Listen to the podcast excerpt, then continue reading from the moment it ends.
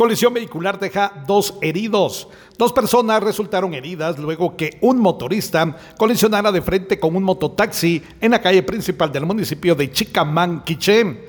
Bomberos municipales departamentales de la estación número 30 del referido municipio auxiliaron a Christopher Herrera, quien presentaba un posible trauma de cráneo, y a Arturo Quinía, quien presentaba una fractura expuesta en la extremidad inferior izquierda. Ambos pilotos de los vehículos fueron estabilizados y trasladados a la emergencia del hospital de Uspantán. Desde Emisoras Unidas Quichén, el 90.3 reportó Carlos Recinos, primera en noticias, primera en deportes.